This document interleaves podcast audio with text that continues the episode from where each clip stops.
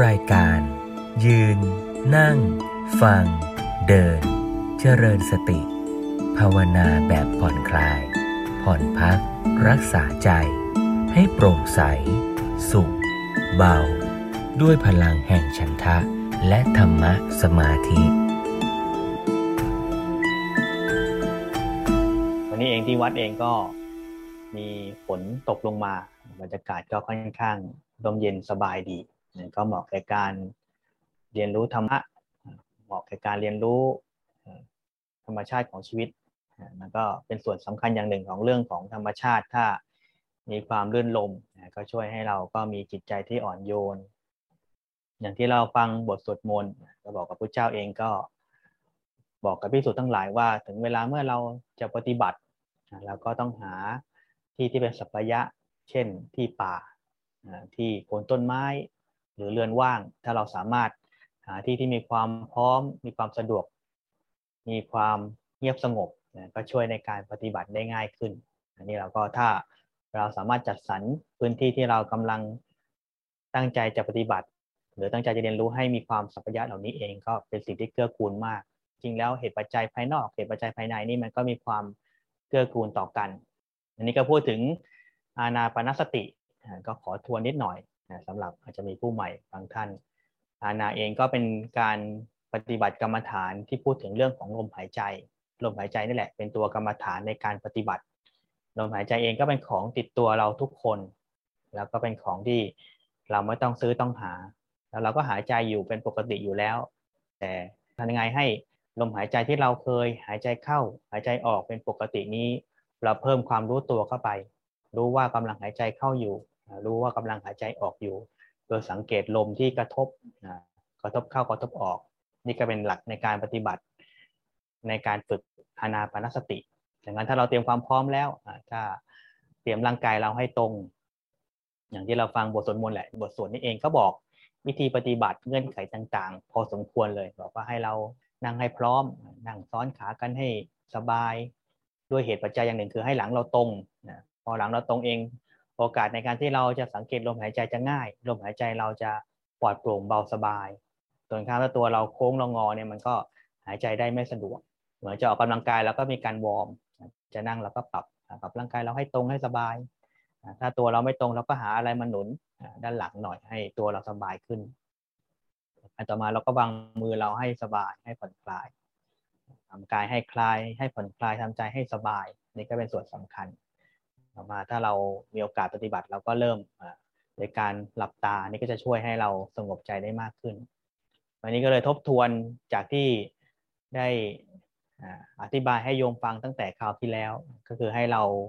ใช้ตัวช่วยในการกำหนดเรื่องของลมหายใจ เมื่อเราสังเกตลมหายใจเข้า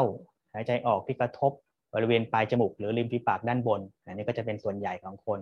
เราก็สังเกตลมที่กระทบบางทีเราก็ทำผิด เราก็ไปดูจุดกระทบ ซึ่งเขาดูจุดกระทบเนี่ยถึงเวลามันก็จะมีปัญหาตามมาเรื่องของการเก่งหรือไม่สบายตัว ดังนั้นเราต้องดูลมเราต้องเตือนตัวเองว่าการฝึกเรื่องของอานาปานสติคือการดูลมหายใจที่เข้าที่ออก เราก็สังเกตลมเราสังเกตลมได้เราก็ดูให้ติดต่อต่อเนื่องนี่เป็นเรื่องสำคัญเลยในการฝึกกรรมฐานทุกๆกรรมฐานเลย เราต้องการอยู่กับอารมณ์ใดอารมณ์หนึ่ง ให้ติดต่อต่อเนื่อง ซึ่งเป็นเรื่องที่ฝืนกิเลสของเรา แต่เราก็ต้องทำถ้าเราทำได้มันก็จะได้ผลสำลิดในเรื่องของสมาธิเกิดมีขึ้น ดังนั้นถ้าเราฝึกเนี่ยอย่างที่เคยฝึกเขาก่อนก็สอนให้ตรวจสอบตัวเอง โดยการใช้การนับเลข อย่างที่ว่าบางทีกำลังของสติเรายังน้อย ถ้าเราไม่มีตัวตรวจสอบเนี่ยเราก็ไม่รู้ว่าเราหลงไปคิดตั้งแต่เมื่อไหร่ แต่ถ้าเรามีเรื่องของตัวเลขมาช่วย ย้ำพอเราปฏิบัติอยู่ที่บ้านเนี่ยเราก็ไม่ได้อยู่ใกล้ครูบาอาจารย์ เราก็ต้องหาวิธีการที่มัน สามารถตรวจสอบความก้าวหน้าของตัวเองนะสามารถดูความก้าวหน้าของตัวเองได้ ก็เลยคราวที่แล้วก็สอนให้นับเลขเป็นคู่คู่เข้าหนึ่งออกหนึ่งเข้าสองออกสองเข้าสามออกสามเข้าสี่ออกสี่เข้าห้าออกห้าโดยหลักเขาก็จะสอนคู่ต่ำสุดก็คือถึงคู่ห้ามากสุดก็ถึงคู่สิบก็ไล่ไปทีละคู่ แต่ที่สอนคราวที่แล้วก็เอาหลักการที่ พระอาจารย์ใหญ่ของวัดพระออฟที่พม่าท่านเอามาใช้ก็คือให้นับคู่หนึ่งถึงคู่แปดนะก็ดีเหมือนกันก็กำลังดีเราก็ใช้วิธีการนี้ก็ดีแล้วก็ลองนับดูว่าเรานับได้กี่ชุดชุดหนึ่งเราก็โอ้ เราก็รู้สึกตรวจสอบตัวเองว่าเออเราทำได้ชุดหนึ่งเป็นการตรวจสอบสติกำลังเรายังดีอยู่ สามารถครบได้รอบหนึ่งทำในหลายครั้งต่อเนื่องการใจเราก็จะสงบเย็นมากขึ้นนะก็สามารถ ทำให้ลมหายใจเราก็ละเอียดมากขึ้น นี่ก็เป็นตัวฝึกง่ายๆ ถึงที่สุดแล้วก็เป็นเรื่องที่ต้องมีการทดลองแล้วก็ลองปฏิบัติ ในเรื่องของทฤษฎีเองเราก็พยายามหาขั้นตอนให้ชัดเจนให้ง่ายต่อการปฏิบัติ ง่ายต่อการเรียนรู้ แต่ถึงที่สุดก็ต้องลงมือทำนี่แหละ ก็เป็นส่วนที่สำคัญมากงั้นถ้าเราได้ลองทำอย่างนี้มาต่อเนื่องทุกๆวันช่วงเช้าช่วงเย็นโดยเฉพาะช่วงเช้านี่สำหรับญาติโยมแล้วน่าจะดีมากช่วงเย็นเองแล้วก็ มีเรื่องการงานกิจธุระเยอะ พอจะทำเองใจก็คงมีกำลังไม่ค่อยมาก แต่ตื่นนอนใหม่นี่ใหม่ๆนี่เราพักผ่อนทั้งคืนเพียงพอแล้ว ถ้าเรายังมีเวลาส่วนตัว ตื่นเร็วกว่าปกตินิดหน่อยนะมันนั่งก่อนนะนั่งให้สบายๆนี่จะช่วยได้มาก ถ้าทำทุกวันนี่เราจะมีกำลังของ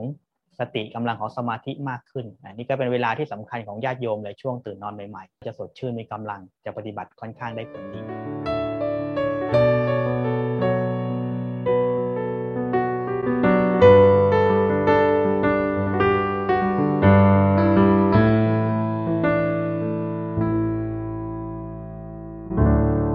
ฏิบัติได้ก้าวหน้าอย่างนี้แล้ว วันนี้ก็เลยจะอธิบาย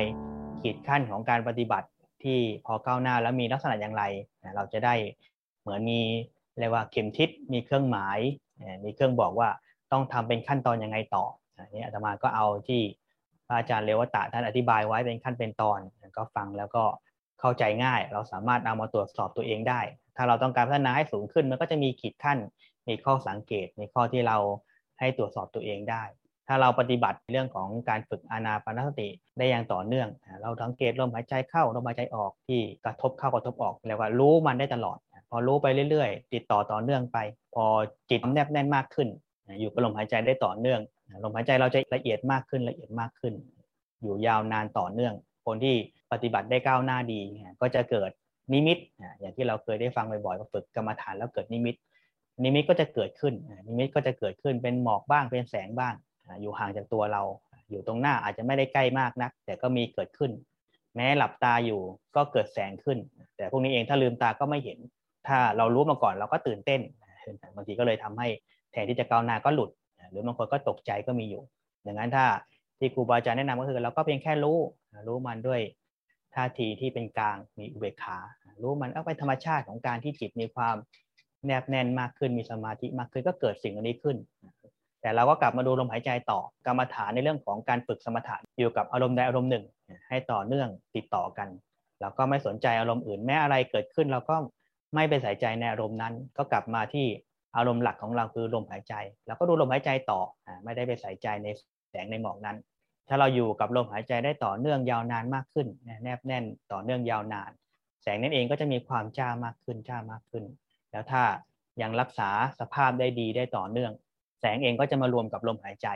ลมเป็นแสง แสงเป็นลม เป็นเนื้อเป็นตัวเดียวกัน นี่ก็เลยว่าเป็นขั้นที่พัฒนาก้าวหน้าได้ดีมาก พออยู่กับแสง แสงเป็นลม ลมเป็นแสง ครูบาอาจารย์ก็แนะนำว่าอยู่ได้สักประมาณครึ่งชั่วโมง มันก็จะแนบแน่นมากขึ้น ตัวเราเราก็จะได้อารมณ์กรรมฐานใหม่ที่เกิดขึ้นจากลมหายใจก็คือแสง เป็นอารมณ์กรรมฐานของฌานนี่แหละ พอคนอยากได้ฌานก็คือเอาแสงมาเป็นอารมณ์กรรมฐานต่อ ก็จะมี การเข้าคลึงอยู่กับลมอยู่กับแสง ต่อมาก็จะเกิดสมาธิที่ลึกซึ้งขึ้น เกิดอัปนาสมาธิหรือที่เราเรียกกันคือเกิดฌานนั่นเองอันนี้ถ้าคนอยากฝึก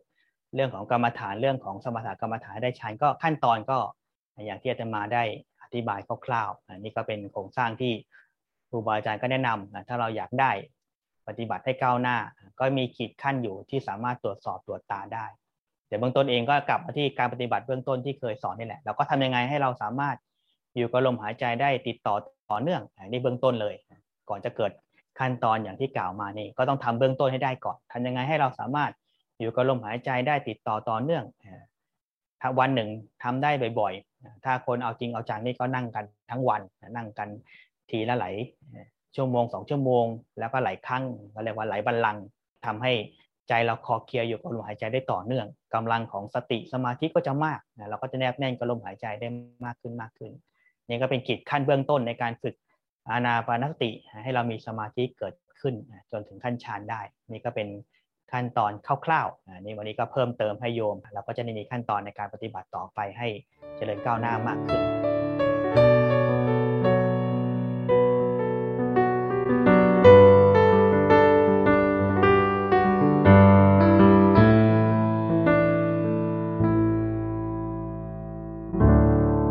นเองก็อย่างที่ว่าจริงๆแล้ว ถ้าเราทำใหม่ๆนี่ก็ขั้นแรกนี่แหละก็เป็นขั้นที่เราต้องค่อยๆทำไป ต้องสร้างความคุ้นเคยคุ้นชิน ให้เราอยู่กับลมหายใจได้เป็นปกติ รู้สึกว่าพอรู้ตัวเมื่อไหร่ก็กลับมาสังเกตลมหายใจเข้าลมหายใจออก มันต้องทำให้เกิดเป็นนิสัยเพราะนิสัยคนส่วนใหญ่ เราอยู่ในโลกนี้เราไม่ได้ฝึก ให้เรารู้ตัวอยู่กับลมหายใจ ไปอยู่กับเรื่องนั้นเรื่องนี้ พออยู่กับลมหายใจเอง ไม่สามารถอยู่ได้นาน คนเรานี่เคยชินอะไรก็ตามที่ทำบ่อยๆดังนั้นถ้าเราไม่เคยฝึกมาก่อนนี่ แรกๆนี่ดูยังไงแป๊บเดียวก็เผลอไปคิด หรือไม่สามารถอยู่กับลมหายใจได้ยาวนานต่อเนื่องติดต่อกัน เราก็ต้องฝึกบ่อยๆ ถึงเวลามีเวลาว่างเมื่อไหร่ก็ให้โอกาสตัวเองได้อยู่กับลมหายใจหาที่นั่งที่มันเงียบสงบ ให้ตัวเองได้สังเกตลมหายใจเข้าลมหายใจออก พวกนี้เองต้องอาศัยการทำบ่อยๆทำสม่ำเสมอมันก็จะมีกำลังมากขึ้น อันนี้ก็เป็นขั้นตอนที่ถึงที่สุดแล้วก็เริ่มขั้นแรกนี่แหละที่เป็นเรื่องที่สำคัญมากที่เราจะต้องทำทุก ๆ วัน ให้เกิดเป็นความคุ้นเคยคุ้นชินกับลมหายใจ